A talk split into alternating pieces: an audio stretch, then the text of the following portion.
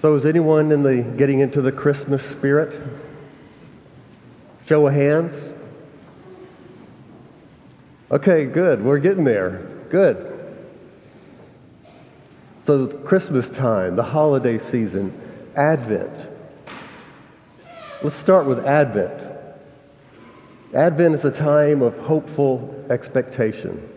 That's what the, the purple represents a time of waiting preparing, a time of longing and expectation and Advent for the coming of our Lord. It's a time of opening our hearts to receive the Lord when he comes.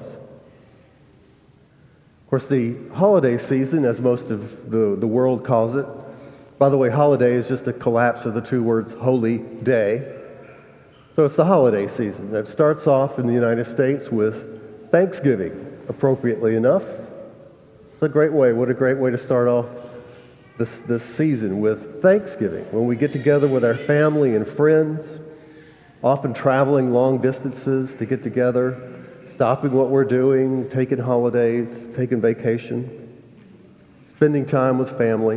And then after that, after Thanksgiving, we start planning to do the same thing for Christmas.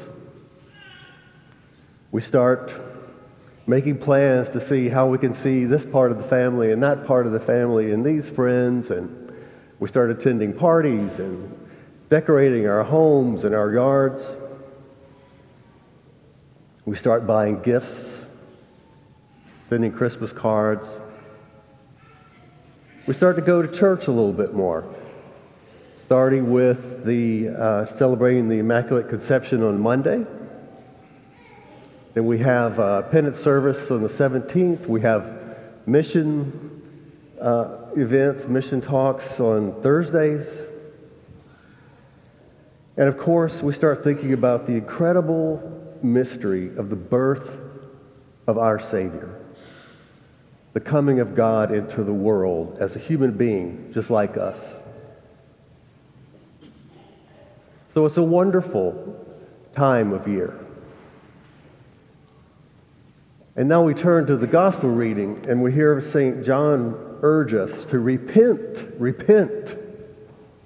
The word repent means to turn back, to turn away from sin and turn towards God, turn away from selfishness and turn towards love. That's what we're called to do during these Advent season as we prepare for Christmas, as we t- spend time with our families. That's what we're doing when we take time away from work. Even though we're busy, even though we have lots to do, and we get together with our family and friends. Spend time with the people we love, the people who love us. Even though we have to listen to Uncle Hubert's joke, same jokes every time, and even though your sister in law is going to do whatever, even though we're busy, we take the time to focus on what's important. So again, we're called, even, even as we spend time at Christmas, to repent and so this is a good way to do it, right? We go shopping, we focus on others instead of ourselves. We buy gifts. Have we lost?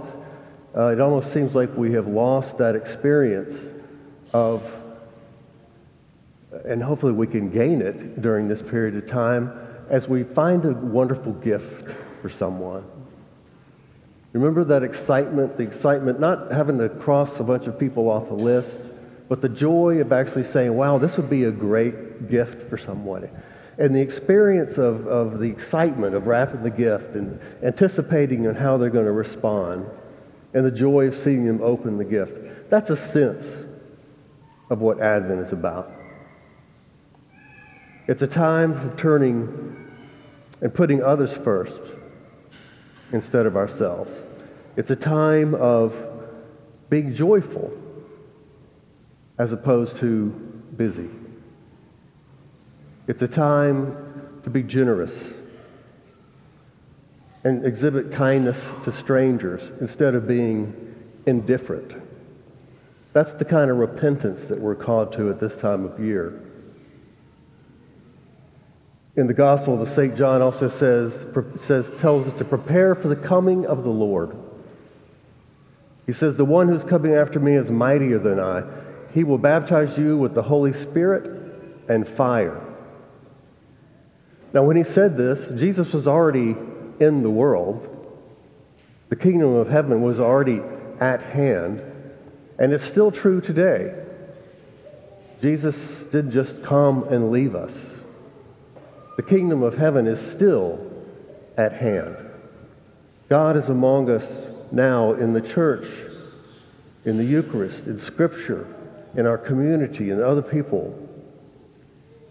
The question is whether we are going to open our hearts to receive Him, to receive Christ in our hearts.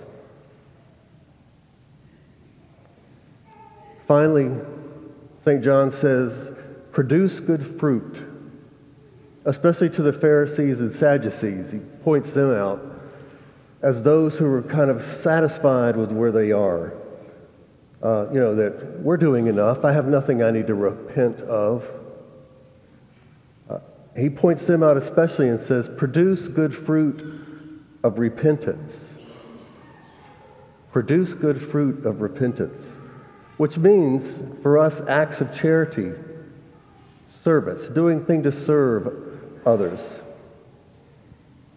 Now, does that mean we need to drop everything and move to India and start working in the streets of Calcutta? It could mean that, but that's not the only thing it means. In fact, Mother Teresa is someone who would know.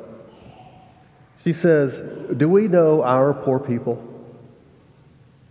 Do we know the poor in our house, in our family?